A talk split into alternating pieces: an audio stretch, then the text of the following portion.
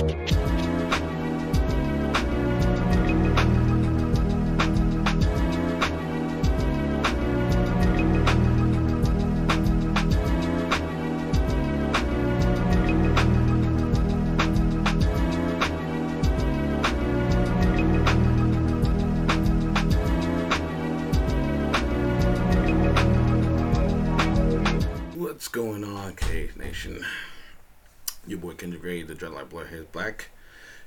been a long time since I've done a live stream, but as you can see, I've been pretty busy. Say hello to the I don't know what to call it. I guess we call it the mini Blerd or baby oil Blerd. Say hello to mm. Kai Kai. Yep, yep. Kai says hi. So, hopefully, you mm. yeah. Mm. Mm-hmm. Exactly. So yeah, we're gonna talk about. Actually, we're gonna talk about a multitude of things today. Um, I should have wrote an agenda. Normally, I do, but because I haven't done one in so long, that I I didn't write one. So, as the title of this, you know, live stream suggests, we are gonna talk about Black Panther. We are gonna get into spoiler territory. You know, as always, if you haven't seen the movie yet, don't watch this if you haven't like or if you, if you don't care about spoilers of course stick around you know there's going to be a lot to talk about um, we watched it last night we were able to catch it so um, as with the new format with my reviews now i'm going to talk about the things that i liked the things that i thought were okay the things that i kind of didn't go with and the things that they could excuse me the things that they could have reworked as well as my overall review of or rating of this movie. As always, be sure to like, share, comment, and subscribe. Of course, um, you can find me on YouTube. You can find me on Facebook Watch. Um, you can find me on Twitch, Instagram, TikTok. You can find me all over the social medias. I am debating on whether I should just get rid of TikTok. I, I mean, not TikTok, Twitter. I barely use the thing. So I'm probably just going to get rid of that. I'm hardly on it and I barely check it, so I'm probably gonna get rid of Twitter at some point. But be sure to follow me on all the social medias. I'm really gonna try to start getting my Discord together, so I can really start working that, and we can continue discussions from there. And aside from that, um, yeah, I'm gonna try to be back on a regular basis and really try to give you a live stream every week. Um, I'm probably gonna do one next weekend. I was I promised to do a uh, live stream dis- live stream discussion about how I would fix the failed Universal Studios Dark Universe. So I'm gonna tackle that in the next live stream. So definitely be on the lookout for that. And of course, and everything just you know, stay tuned. I'll be more forthcoming with announcements. What's the matter, kiddo? You all right? Okay? Okay, you know what? Hold on. All right, ladies and gentlemen, I will be right back. I'm gonna take the kiddo to her mom for a second. I'm gonna take it to her mom. I'll be right back.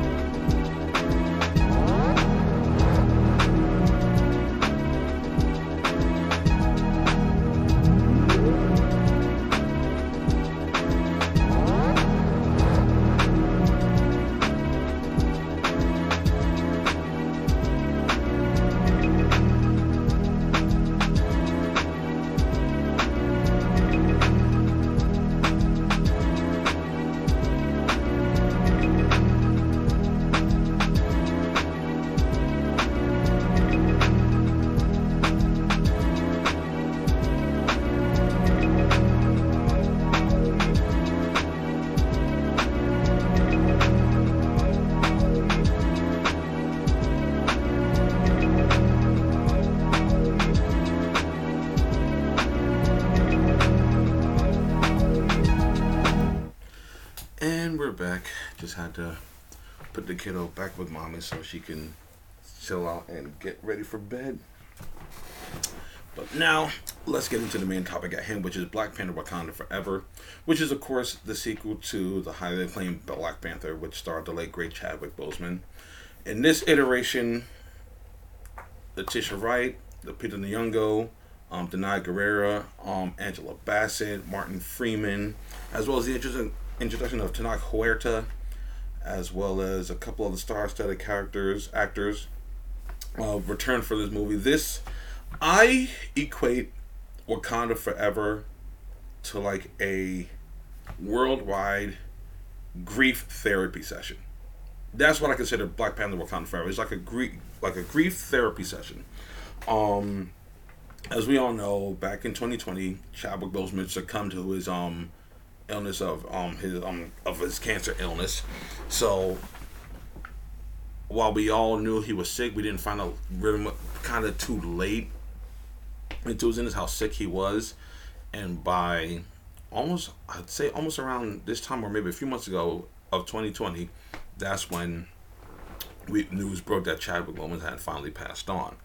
So Ryan Coogler, the director and writer of Black Panther, had a lot of changing, a lot of reworking to do. I believe he had already started writing Black Panther Wakanda Forever. He either started writing it or he was already finished with it. So he practically had to rework the whole entire script to fit this movie. I believe this movie was supposed to come out a while ago, but you know, pandemic notwithstanding, kind of got in the way. So he had to rework the um he had to rework the story, and I'm gonna be honest with you. That's one of the biggest things that worked for me for this movie was the re the revision of the story. As I said before, this feels like a grief therapy session for all of us, because you know when he when Chadwick passed away, you know, it was felt all over. You know, you got to figure before Black Panther, you know, he was a part. He was in, you know, 42, Get On Up, where he played, you know, Jackie Robinson and James Brown respectively. Um, he's other he's done a couple other movies aside from Black Panther. Um, um, the Five Bloods. Um, Ma Rainey's. Um, I'm forgetting the name of that. The rest of the rest of the name of that movie, but he's already done a lot, and everyone was already touting him as one of the greatest actors of this generation. His his portrayal of James Brown was fantastic you know, it's he he definitely dug his feet into that performance. And then when he finally landed the role of T'Challa, the Black Panther, you know, fans of the MCU finally had a character, especially people of my skin tone, we finally had a character that we could really, really gravitate to. You know, yes, we had we had Sam Wilson, we had you know Rhodey, we had those two, but other than that, we we didn't have someone who was embedded in African culture like the character of the Black Panther. And when Chadwick Boseman was brought on, first appearing in Captain America: Civil War, and then we finally got him in his own standalone movie, which was one of the best one of the best um one of the better MCU movies. I'm not gonna say it was the best, but it's definitely one of the better MCU movies. Um, then, of course, showing back up in Infinity War and Endgame. And, of course, you know, he lended his voice to T'Challa in a few episodes of Marvel's What If. So, his passing really hit not only fans of the MCU, but it just hit the um entire community as a whole, you know, because now, you know, we're talking about a character where, you know, kids of my skin tone can actually have a superhero that can up as that feels one of their own. Aside from other people that wanted to up as a Black Panther as well. Not to mention the fact that you had little black girls that could up as Shuri, or dress up as Okoye of the Dora Milaje, or you can dress up as Nakia, or they can dress up as the Queen, Ram- Ram- Ramonda.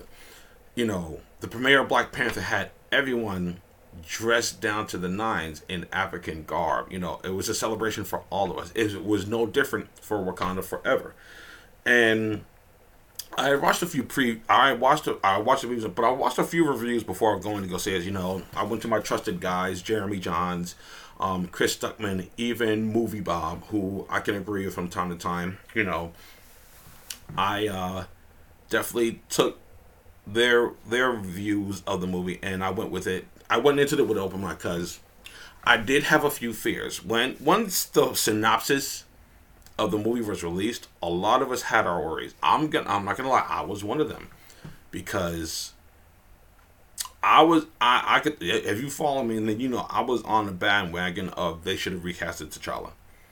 I honestly feel like they should have recasted the Black Panther. I understand why they didn't, but I still felt like, you know, like many of you, T'Challa's story wasn't finished yet. He had one solo movie, and then he just had a couple of um, appearances in other movies. His story was not finished yet. It barely even got started. So, the fact that you know they weren't going to recast T'Challa was something that kind of just didn't. I mean, I was going to see the movie regardless. That's let's just be real. I was going to see the movie anyway, but you know, the, them just not really considering recasting, you know, T'Challa was just one of the things. Where, like it was kind of a missed opportunity, especially for a lot of the young black actors that are up and coming right now. You know, Trevante Rhodes, um, Ya, Yael Noel. Like, I mean, Yahya Abdul Mateen II. He's just been casted as Wonder Man. He's going to make his debut in the MCU very soon. But there are so many black actors that probably could have filled the role. I mean, and I know, you know, after some time, I realized that like you know this is a different situation, and and like I said, the way Ryan Coogler handled the situation and the way he rewrote this movie, is definitely one of the pluses of this movie. Um uh, just from the opening scene, which you've heard many people talk about, just the opening scene where it's again we're getting ahead of the spoiler territory. So if you haven't seen this, you know, get out of here now. Um, just with the opening scene where it's Shuri, and she's like desperately trying to find a way to save her brother, to save T'Challa, because you know one of the biggest worries I had going into this movie was how are they going to handle his passing does he die in battle? Does he get assassinated? What's the story? Because, you know, you sit there, you think, you know, as the Black Panther, he's kind of unmatched, not only in hand to hand combat, but with his vibranium suit.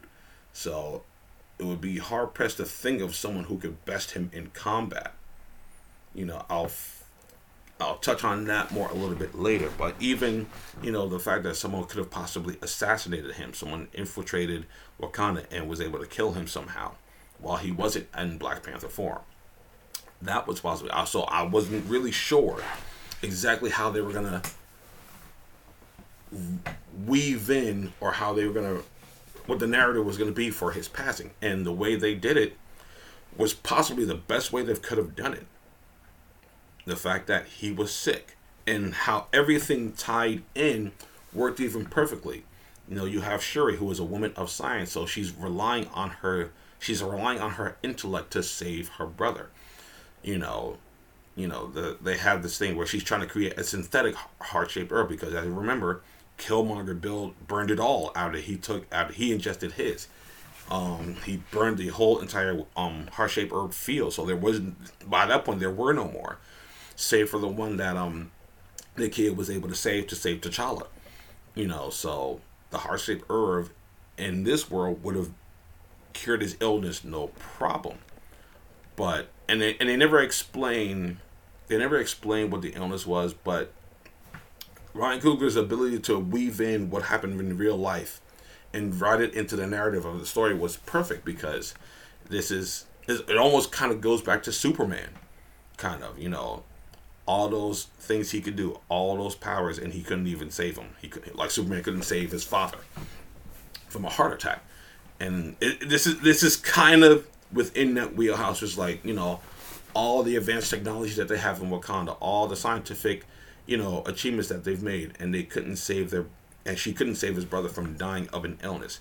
Again, they never said what the illness was, and you know, even in parts of the movie, she mentions that you know she suffered in like he's that he suffered in silence. So they really wrote in the fact that we didn't find out that he was sick until much later into his illness.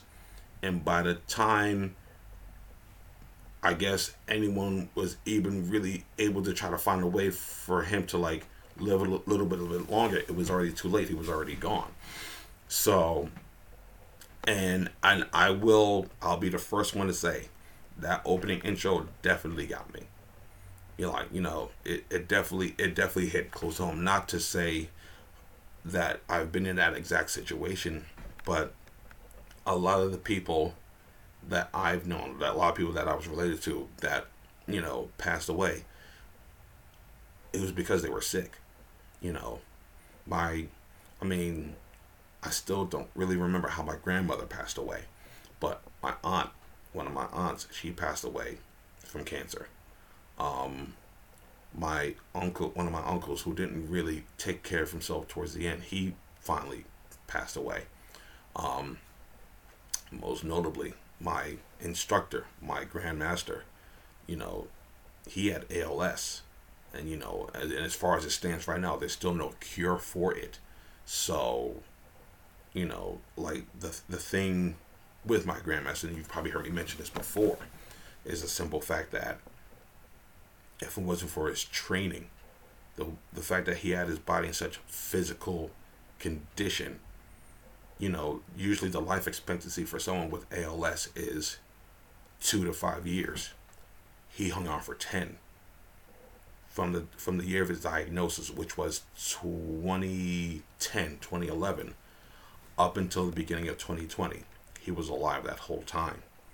And I attribute that to the fact that he was such a very great condition that he was able to hang on for that long.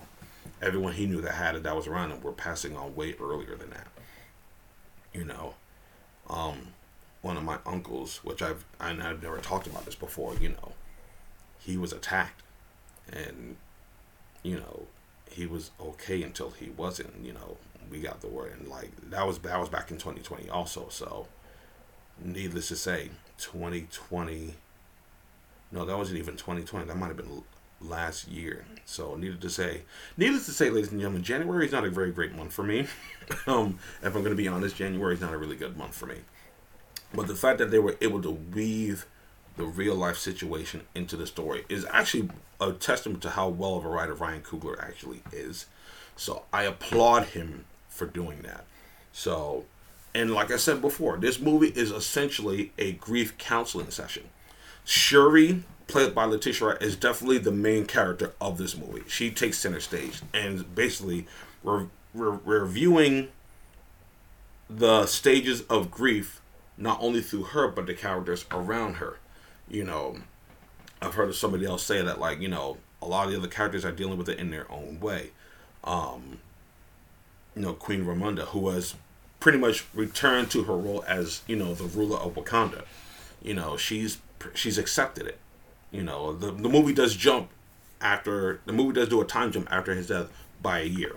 You know, so it's been a year since then, and um, you know, Queen Ramonda, she's you know, accepted that her son has passed. So even though she's still grieving, she's, you know, she's, she's grieved for most part. So she's, you know, settled back into her role as the queen and ruler of Wakanda, dealing with the fact that governments all over the world are, since T'Challa opened up, you know, Wakanda's borders to the world, she's dealing with so many people after vibranium, which is nothing new because we, we know how these world powers work we, we, we know we know the game already, ladies and gentlemen. We already know the game.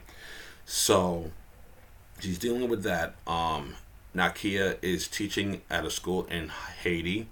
Um, Okoye is still a leader of the Dora Milaje, and she's still, you know, she's dealing with it. And everyone's dealing with it in her own way.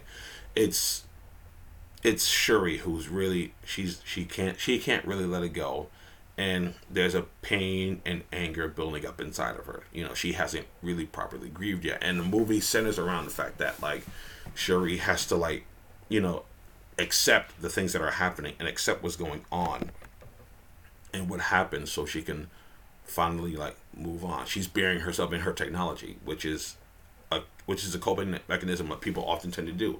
They bury themselves in the thing that they know the most. So, um, I, I, I just enjoyed how everything played into real life, and I am and I enjoyed the fact that, you know, it was also a grieving process for us because a lot of us it happened so sudden. A lot of us didn't really really have the chance to really really grieve in the way we were all we were all were able to from this movie. I've heard people say that like the opening scene where where's where plenty of tears were shed for a lot of people. A lot of people shed tears in the movie theaters. I can totally understand that. I definitely understand it. So I think just the opening scene alone is great. So that was one of the things I enjoyed. Tenoch Huerta as Namor. That's how he calls himself in the movie. He calls himself Namor. I know we're so used to calling him Namor the Submariner here from the comic books. He calls himself Namor. The one of the he's one of the best highlights of the movie. Um, as many of you guys know, I am not like a big big Marvel reader. I have a few comic books, but I've never been like a big Marvel reader. I'm more of a DC guy. So a lot of the characters that I've known throughout the years, I've either met through cartoons or different mediums or just from the movies itself. I knew a bit about the Submariner. I know he tends to play both sides sometimes. So most most of the time he's a villain. Other times he's an anti-hero or a good guy. He's a mutant. He's very powerful. So it was interesting to see where they were going to go from go with him. I know a lot of people were su- making casting suggestions for um, Namor. I saw Luke Evans a few times, um, a couple of Asian actors too. But I think Tenoch Huerta does a great job, and the idea that he's not an Atlantean, because of course DC has Atlantis right now with Aquaman and such you know, he's a ruler of a nation under underwater nation called Talokan, which is an awesome name, and they're and they're pretty much you know ancestors and based off of the Mesoamerican, you know, Mayan civilization, which is fantastic. I think that's great. That is probably the best tie-in you can make. You know, the fact that I like the idea that the origins of the um Talokan I forgot the name of the yeah of, of, the origins of Talokan practically mirrors the origins of Wakanda. You know, you know, Wakanda was able to really establish itself as a, as a superpower with the with the arrival of vibranium, and it's the same thing with Talokan. You know, I enjoyed that. Lot his whole back, the backstory that he gave was actually a very interesting one. So I thought that was a, it was very interesting the, the basic premise, if you guys don't know about this, basically is world powers are trying to get their hands on vibranium. They're doing everything and anything they can to get their hands on even a piece of it. Um, Namor makes his presence known to, you know, Queen Ramonda and Wakanda because an excavation team was killed by the Talokans. They were killed by them the world powers believe it was Wakanda who did it because they only believe that Wakanda is the only place where vibranium can be can be, you know, acquired. So is basically Namor Namor and Talokan make their kind of presence known to Wakanda as the only other civilization that has, you know, the other civilization that has vibranium. His intro was I thought was fantastic. You know, the attack on the es- um excavation um crew. Um, the fact that the Talokans can rise out of the water and sing this hymn that kind of hypnotizes passengers into pretty much jumping off the boat. Not much, not not too different from sirens, who are able to call people into the water to meet their death. I thought that was a very interesting take. You know, I will say and I know Avatar: The Way of Water hasn't come out yet, but I can definitely say the way they handled um, people living underwater in this movie, I felt like it was handled better here than it was in Aquaman, and I enjoyed Aquaman. I thought Aquaman was a great movie. One of the movies that I didn't expect to like so much, but I definitely feel like um Wakanda Forever did it did it a, did it better. I honestly feel like it didn't. It didn't. It didn't look like janky as far as like special effects was concerned. It it looked seamless. It, it looked very seamless in this. So I was really able to really be invested in Talokan and you know Namor as the ruler of this civilization. Um, but of course, the minute, well, the part of the biggest plot is the fact that Riri Williams, we are introduced to Riri Williams, who you know as Ironheart from the comic books. She was the person who practically built the machine that was able to detect um, vibranium underneath the water. So it becomes a battle for protecting her and making sure that Namor and Talokan don't get a hand, don't get a hand, get their hands on her. They are essentially captured, of course, which is interesting. And this is where Shuri is introduced to the world of Talokan, and she realizes it's not that it's not that dissimilar from Wakanda, and we all get introduced to that as the movie progresses. You know, even with the um the greetings, you know, the Wakandas have Wakanda forever. I know this is going to be kind of ridiculous, but I'm going to forever say the Talokans would greet themselves with the Kamehameha wave. Almost, they greet they greet themselves like this. I'm just going to call it the Kamehameha, the Kamehameha greet. That's what I'm going to call it, because that's what it looks like to me. And it's like they're giving each other the Kamehameha wave. But that's how they greet each other.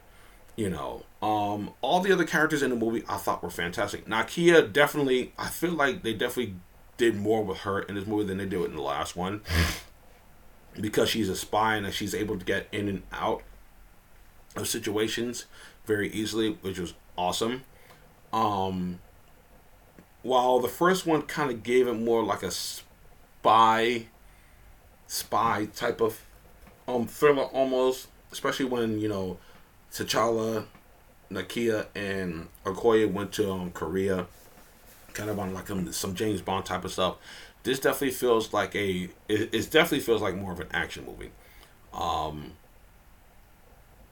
I said, Shuri takes center stage in this, so there's a lot that there's a lot included with her. So everyone's trying to look out for her. Like Queen Ramonda is trying her best to literally protect her. She doesn't want her going out, but she wants her to like really get out of her own space. Um, she, like I said, she ends up getting captured by you know, um, Namor and the Talokans, and she's unharmed. Both her and Riri are both captured.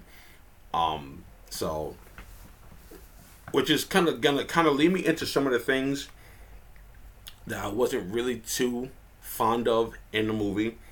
Um, some of the some of the angles. I said in my quick thoughts review after I came out of the movie, like some of the angles they took with the movie were very interesting like Shuri's angle, I thought was a very interesting one, and I'm gonna get to that part later on. I was very interested. I was curious about Queen Ramonda's um angle that they went with her, because on the surface it almost seemed like she's become hardened, not only by the death of her son, but just by dealing with the world powers. And on one hand, I could kind of understand that because when you're dealing with these world leaders and their mind is only on one thing is like you get tired of dealing with these people. So I can understand where she's coming from in that respect. But, you know, what she does with Okoye is what t- took me took me took me aback a little bit, you know, because the the instance where you know the Talokans, you know, essentially, you know, capture Riri Williams and of course, in the movie, Shuri agrees to go with them as a captive, so she can protect, you know, Riri. So essentially, Okoye feels like she lost her. She feels like she let her get captured. But, you know, Ramonda's response to it, I thought was interesting because we're talking about Okoye, who was like, she's like general the Dora Milaje. She will, like, literally go to the ends of the earth for the family. And the fact that she stripped her of her title and removed her from a Dora Milaje, I thought was very perplexing. I was like, you, you, wait, you're, you're dismissing her? Like, if anyone, I mean, no one should be getting dismissed. She's like, she's like the, your most trusted soldier, and you're gonna dismiss her. I thought that was that one threw me for a loop. Honestly, that that little angle threw me for a loop. And while I get where Ramonda was coming from in her grief, it's just like you you you, you can't blame Okoye for that. You know, you can't blame Okoye for what happened to T'Challa. That wasn't her fault. And, you know, you can't really blame Okoye for what happened to Sh- Shuri. You know, it was just, I mean, yes, yeah, she told her not to bring her, but as, if you remember, Shuri said that she was willing to go. So, you know that that that kind of threw me off a little bit. So I was really perplexed by that little angle that they took with her. You know, but I guess it's part of the narrative that they were trying to write for what's going to happen with Okoye next. So some of, I mean, there's not too many things that didn't work for me in this movie, honestly. Um, I will say though, there is something that did work for me and didn't work for me at the same time. You know, we all know that Shuri was going to, of course, become the Black Panther. We knew that was going to be a thing. We knew that. We we knew from the trailer that she was going to become the Black Panther. Leading up to her becoming the Black Panther was a very interesting journey. Um, as I mentioned before, she the beginning, the opening scene is her trying to find a way to synthesize uh, an heart-shaped herb to save her brother. She unfortunately didn't have the materials or the you know the minerals to actually create one. After a visit to um, you know Talokan, she was able to. She was given a gift by Namor, which has some of the I forgot what they called it, but is is like it was very similar to the heart shaped herb that you know the people the ancestors of Talokan drank to become who they were. You know, like I said, part of the backstory is that they drank this substance that was able to help cure them of a sickness, but in doing so, it gave it transformed their body where they could no longer breathe, you know, and they could no, no, longer breathe regular air. So they had to retreat into the water and they were able to like breathe underwater. So that's how they became like the Talokans. Um, Namor, who was of course born of of that, you know, because of the byproducts of the um, mineral that they drank, he was able to do that. But as opposed to coming out like them, he came out like he was with wings on his feet, able to breathe in air and in the water. Again, he said it himself. Full blown, he said it himself. I was a mutant. I was born a mutant. You know, pointed ears and everything. So the materials that they used to create that is what she helped what she used to create a more sustaining, you know, synthetic heart shaped herb which she ingested. Going to the astral plane, which I thought was very interesting. And, like many of you, you were probably wondering, you know, who is she going to see? Are they going to try to somehow deep fake or have a stand in for T'Challa, which I was hoping they weren't going to do? Or were they going to see her mother? Because it was, I should mention that at this point, her mother has passed away, which I did not see coming either. That's another story beat that I had no idea was going to happen. You know, I know they had said before the movie released that, you know, you can expect someone to die in this movie, but I had no idea it was going to be her. And of course, you know, she dies saving Riri Williams from drowning after Namor attacks Wakanda. So that threw me for a loop also, but at the same time, I understood why that beat was taken because it's basically putting Shuri deeper, deeper in an emotional hole. You know, so when she ingests the heart shaped herb that she created and she travels to the ancestral plane, she doesn't see T'Challa. She doesn't even see T'Chaka. And she doesn't see her mother. Who does she see? Which I thought was a which I thought is a brilliant piece of writing. She sees Killmonger. The fact that she sees Killmonger of all people, I thought was very interesting. I remember sitting in the movie there, I was like, oh, this is where we're going. And, you know, it's basically a scene where Killmonger tells her that like you and her you, that her and him are more alike than they realize. You know, we all know that Killmonger was fueled by rage. He was fueled by anger at the fact that, you know, he comes from a nation that didn't bring him home. His father was killed by his brother King T'Chaka, and you know he he grew up in the military industrial complex. He grew up in it. You know, he was a kid from Oakland who grew up seeing what was happening to black people here in America became a soldier, became one of the best soldiers, and all he and he did it all so he could get get back to Wakanda so he could take over and wreak havoc across the world. So it was it was a basic it was basically excuse me almost a lesson in rage because at this point Shuri was just angry. That's all she felt. She it was she did she I, I can't say she did went really went through denial kind of. I don't think she went through that. She, I don't. I feel like I, you can correct me if I'm wrong, guys, but I feel like she didn't really go through denial much as part of the grieving process. But she went through. She definitely went through sadness. Um. You know, I'm forgetting all the stages of grief, but you know, like I feel like it, it, I, I would definitely say, while everybody else kind of dealt through all the stages of grief in this movie, I think the only one she really felt was just rage and it was just building up. Guilt and rage. I really felt like she was just dealing with that. She was dealing with the um um guilt and rage, the guilt of not being able to save save T'Challa in the rage of just everything else happening around her. You know, not only losing her brother, but losing her mother a year right after that.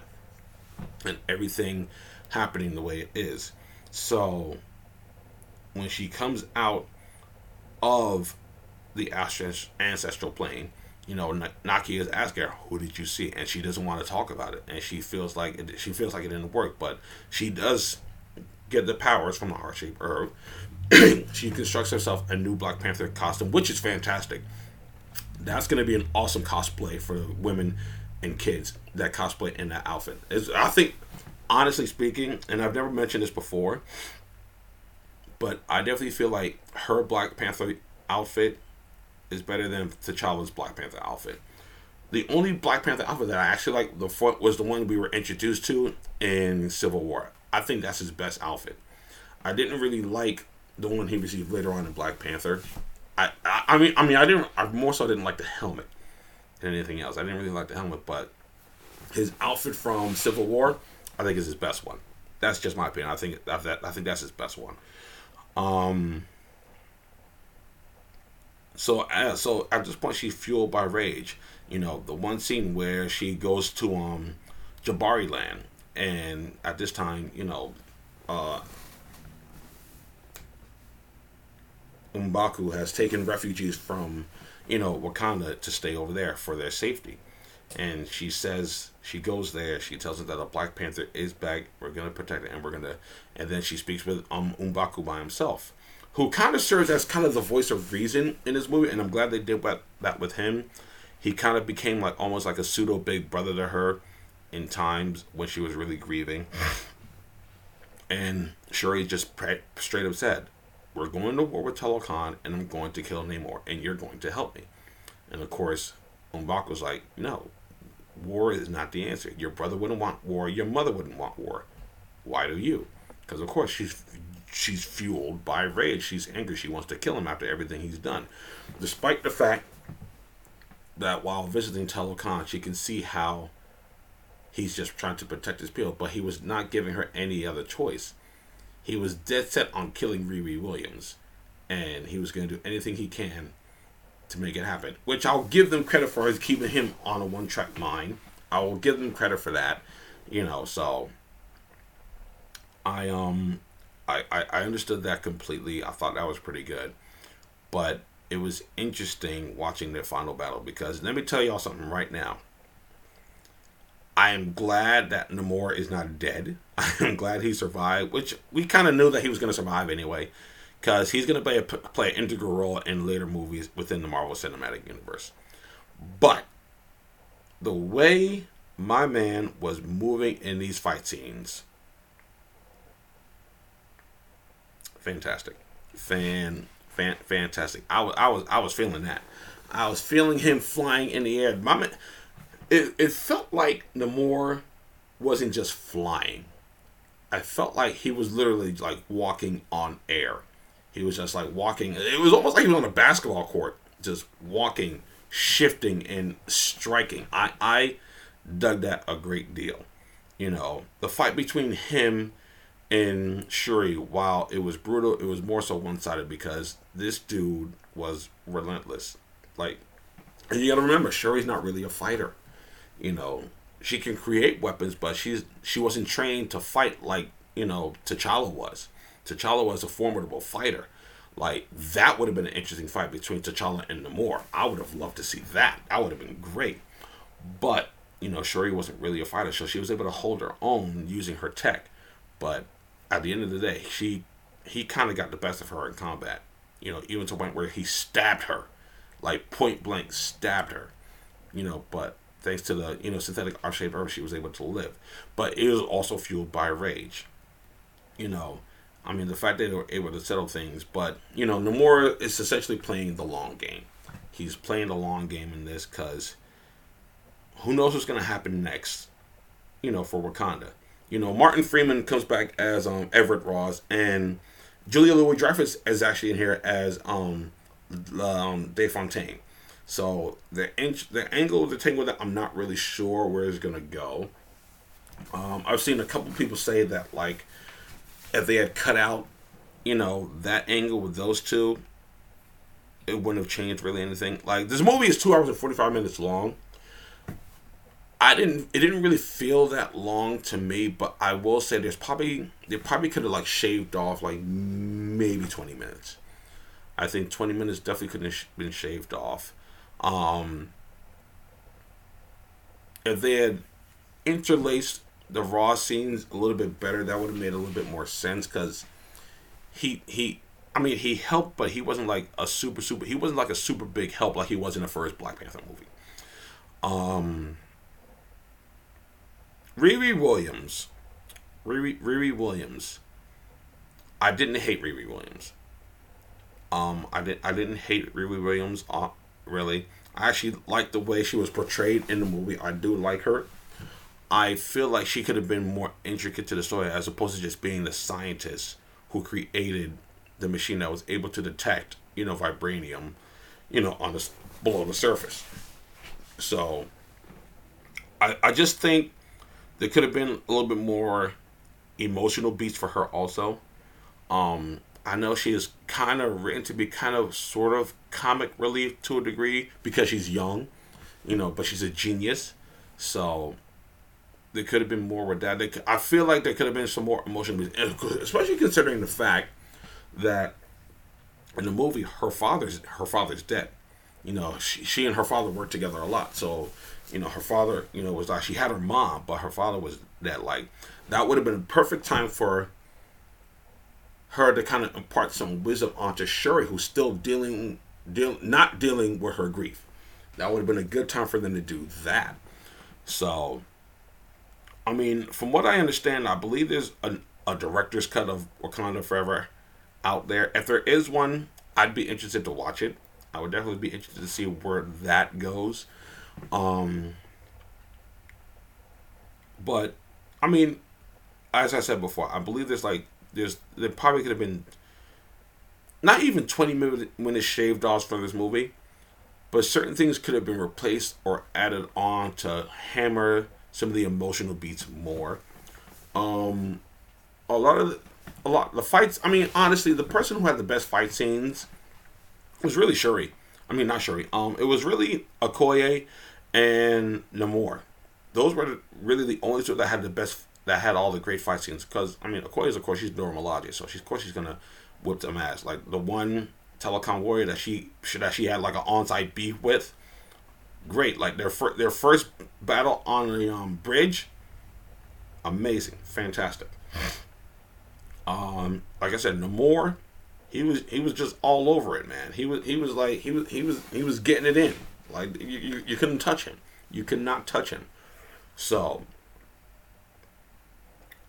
if I had to pick maybe one of the things that won't work for me going into the future, you know, I can see them doing it for this movie, but going forward,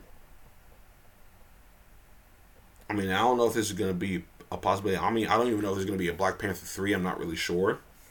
But especially with everything getting ready to be set up for the remainder of the MCU for phase 5 and 6. Um, I would like to see the mantle of Black Panther passed on to somebody else. Honestly, you know, this is nothing against Letitia Wright. Nothing against her at all. I think she acted her ass off in this movie. Like the fact, and especially sitting at a Senator Rondo, she acted her ass off. But her version of Shuri, unless she plan, unless they plan to give her more training as a fighter, in like later on in the MCU, her as the Black Panther, I honestly feel like they could have been somebody else. You know, I was talking with my wife earlier. We both said like either Nakia or Okoye would have been great, you know, replacements as the Black Panther, as the new Black Panther. I'm leaning towards Nakia as being the Black Panther because the fact that she's a war dog spy, she can literally go anywhere and get out. You know, she went into Talokan, got Shuri and Riri out.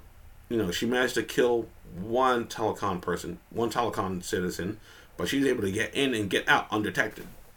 You know, granted, Ramonda was distracting Namor, but the fact that she was able to get in and get out just like that is pretty, pretty, pretty badass to me. So, like, if anything, I feel like Nakia would be a good successor to the Black Panther mantle. You know, so I mean, well, technically she is family now, because the mid credit scene, of course, which I thought was actually really good. You know, the movie ends with her, with um Shuri traveling to Haiti. You know, to meet up with Nakia, um, to essentially start her grieving process. Because you know, in a movie, Wakandans have a tradition of grieving by burning, burning like the funeral garbs that they wear, as a way of finally letting go, you know, accepting what has happened. You know, Shuri didn't do that. That happened early on in the movie where her mother was trying to get her to do that, but that's when they encountered Namor for the first time. At least that's when Shuri encountered Namor for the first time. There's a debate going on whether or not Queen Ramonda knew of the existence of Talokan and Namor beforehand. We don't know. We, we, we don't know. And I don't know if that's going to be explored um, later on in the MCU. But you know, Shuri didn't do it in the beginning, but she was finally able to do it now. And I loved what they did, you know, in terms of just remembering Chadwick. You know, the, the first, the opening scene, you know, where it's the funeral scene, and we're giving shots of, you know, him from Black Panther, you know, from the first Black Panther. No sound, you know, no real music or anything like that. Even the opening fanfare, you know, the Mar- when the Marvel Studios logo shows up. No music, just images of Chadwick, not dissimilar from what they did when they updated it for Black Panther on eight on Disney Plus, but you know, no no fanfare, no marching band, just silence, images of Chadwick Boseman's Black Panther, and that was the intro in purple, and Shuri kind of had that, you know, during her grieving process, you know, just remembering her brother, you know, and I thought that was a great way to end the movie. Even the end credits were actually really good. You know, it was on um, Rihanna's um version of "Lay Me Down" um playing, and normally how normally you have like different graphics. You know, usually in the end credit scenes for the Marvel movies, you know, like of like different characters and things like that. This it was just the burning of the funeral garb. I thought I thought that was poetic honestly speaking. I thought it was great. And interestingly enough, the po- the mid credit scenes picks up right from the last scene of the movie, where Nakia finally shows up and she has a and she's walking with a kid, and they're asking if she can join them. And then, you know, this is where Nakia introduces Shuri to her nephew. Um, his name is Toussaint. You know, it's Nakia's son, and this is where Shuri is introduced to her brother's son. And this is where she finally like like you know, like Shuri pretty much tells her that like your brother decided the you and that her and her brother thought it would be best that Toussaint grow up away grow up out of Wakanda, away from like the kingdom and the responsibilities that it comes with.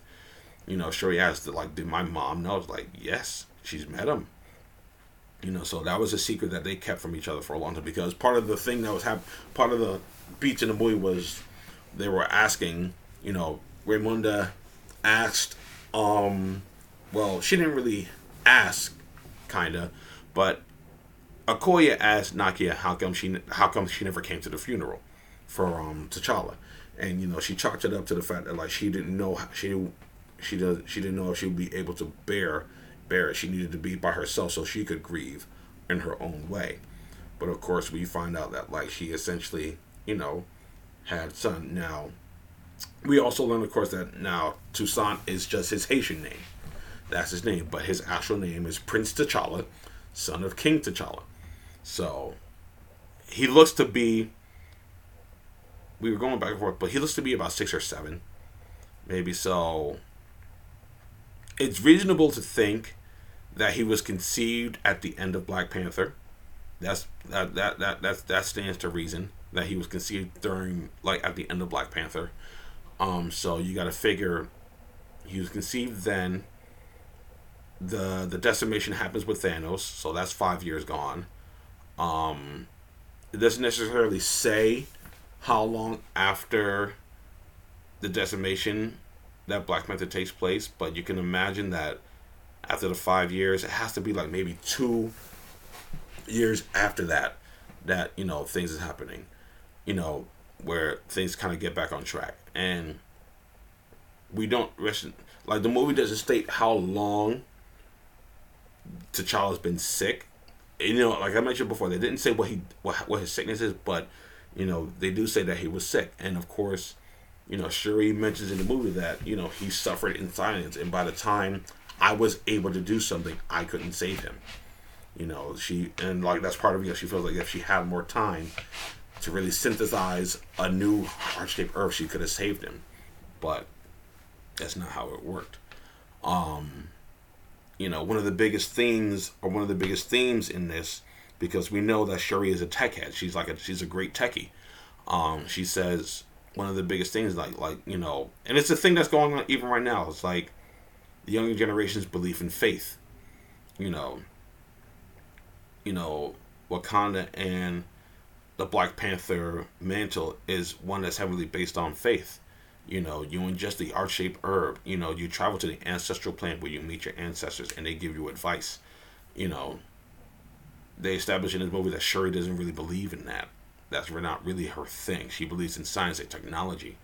So, I thought that was interesting that her mother was trying to get her to understand that, like, you know, even though T'Challa's gone, even though T'Challa's dead, he's not gone. You know, so all in all, like I said, I I I, I agree with Movie Bob in the sense that I get, and even my friend um Romano, this movie's an eight out of ten for me. The movie is an eight out of ten. Um, I would def like once it comes to HBO. Um, oh my god! Once it comes to Disney Plus, I would definitely give it another watch.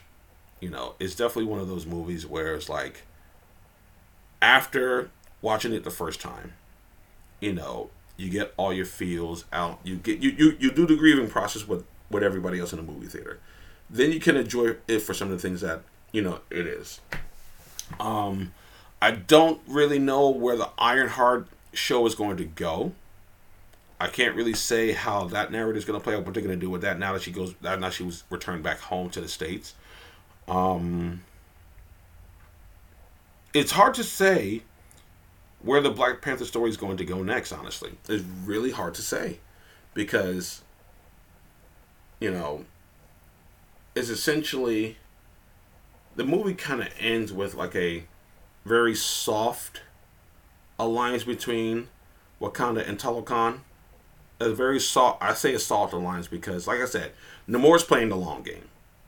I actually like just saying Namor. I'm thinking, I'm, I'm forget Namor. I think I'm just gonna call him Namor. That's it you know, Namor is definitely playing the long game because, again, one of the issues, like Namor's real deal is he wants to create an alliance with Wakanda, so no other nation gets their hands on vibranium to create weapons of war. Makes sense, you know. So, um, that's his thing. So he's like one of the main reasons why he essentially killed um, Queen Ramonda was so that um, Shuri could become the queen of Wakanda because as it stands, um, Shuri is the queen of Wakanda. She's the queen now. Um, he felt, I guess he felt like he can like either he can confide in he confided in her, but giving him the backstory of his people of Talokan, and I guess kind of manipulate her because she is young. You know, in the in the movie in the beginning of the movie when um, Ramonda's trying to get her to grieve, you know, she mentions that like, you know, if we're up to me, I would just burn her whole world because all she has in her heart is just like anger about you know her brother gone and things like that. So, um, I thought the scene with her and Killmonger was an interesting one because she's she's pretty much throwing shade at Killmonger and and everybody else, but you know Killmonger's like, listen, don't disrespect your mother like that. She did what she had to do. Your fa- your father, on the other hand, he was a crip hypocrite. He killed my father to protect Wakanda. And was something that he said about T'Challa, which I thought was very interesting. He said, like, your brother, he was too noble. He couldn't really do what needed to be done to protect the people. Like you, you could, but you got to give in, you know. So, like I said, it's a solid eight out of ten.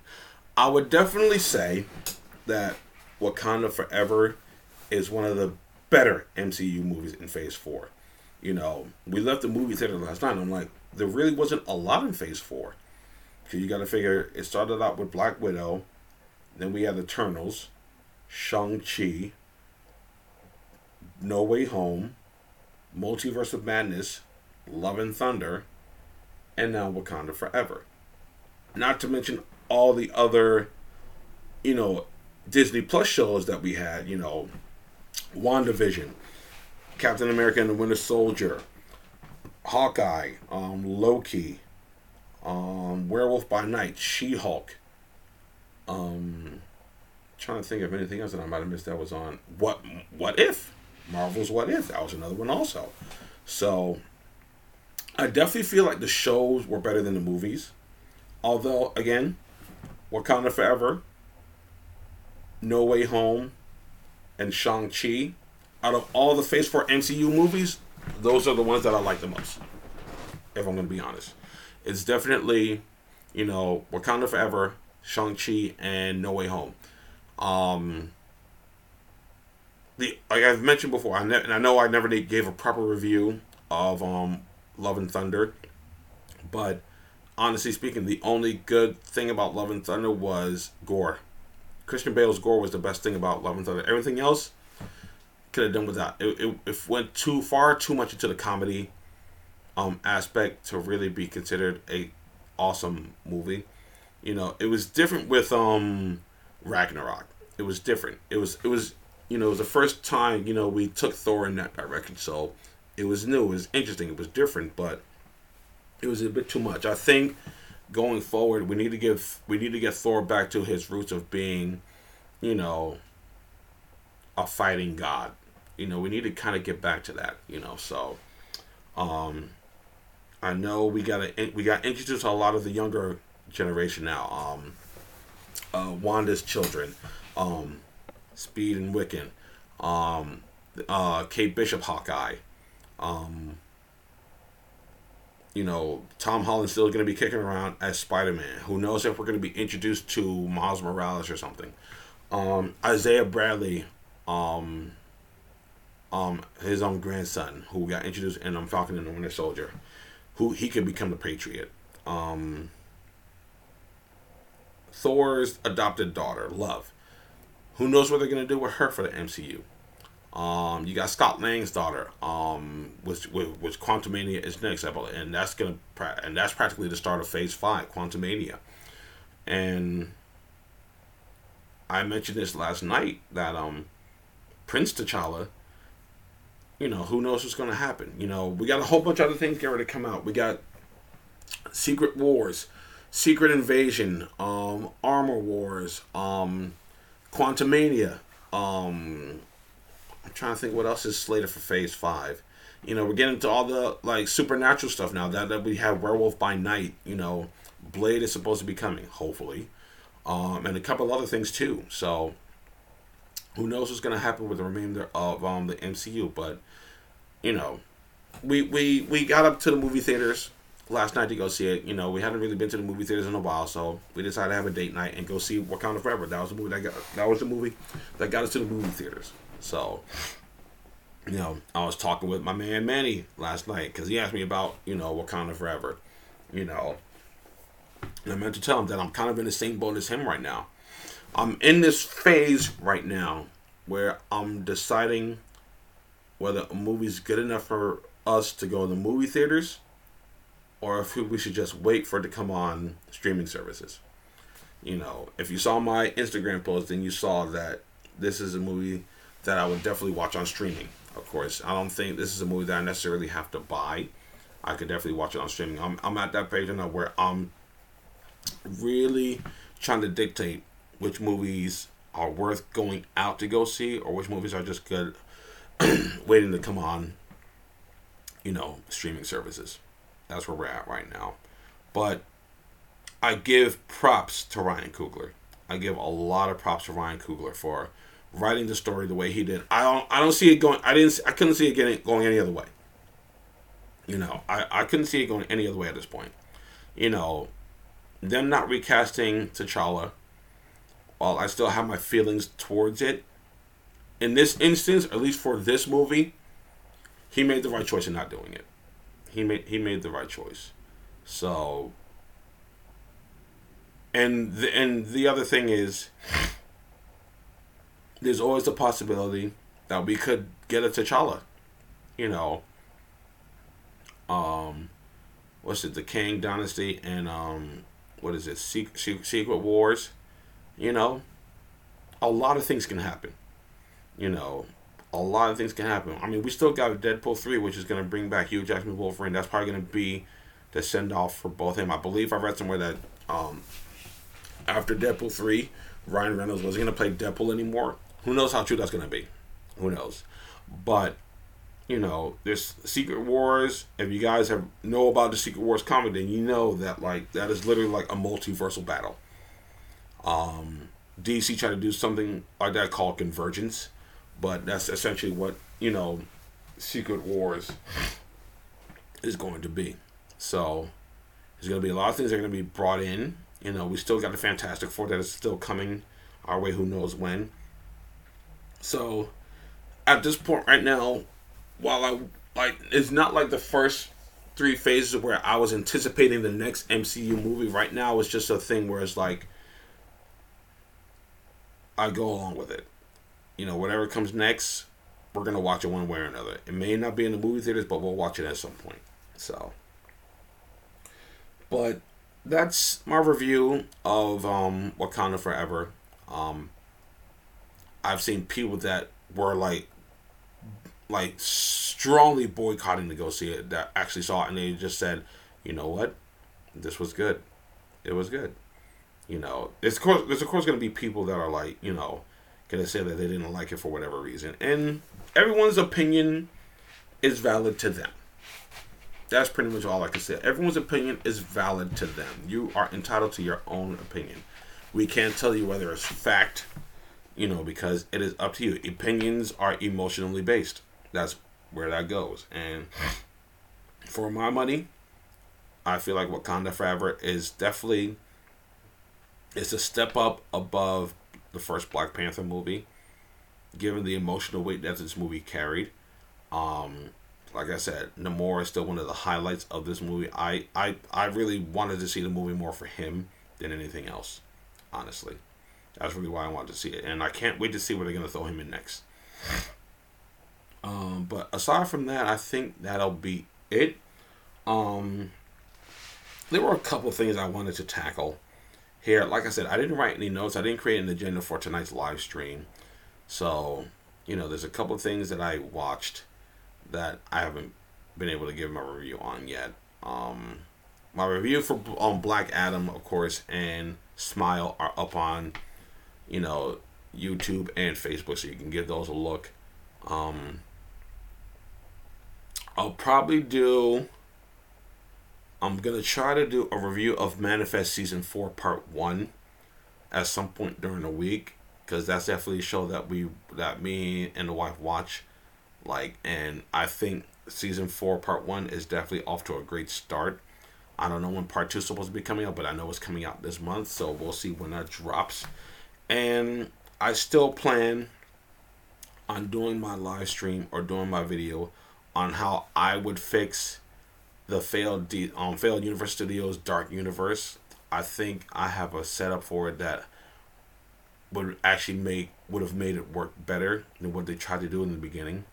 So that's gonna be something you can look out for. Um, if you follow me on TikTok as well as Facebook and as well as YouTube, you saw me do my first installment short on, you know, how uh, Dragon Ball series for Netflix could work by Zack Snyder. So again, part two is going to be coming out soon, which is where I tackle the who and who will consist of who could work behind the scenes to make this thing work, aside from Zack Snyder. But other than that, folks, that's gonna do it for me tonight. Um, I am glad to be back. You will catch me next week with another live stream. Um, and of course, if there's things you would like for me to talk about on the live stream, definitely feel free to send it my way, whether it's through Messenger, TikTok, Instagram, or Facebook. Um, I'm gonna try to be here um earlier next time. I didn't I didn't want to be here so late, but I haven't jumped on Streamlabs in so long that I had to like kind of like log back into everything again. So I'll definitely try to be here early next week. Um, and that'll just do it for me, guys. Um, I hope you guys enjoy the rest of your week. I'm out. Peace.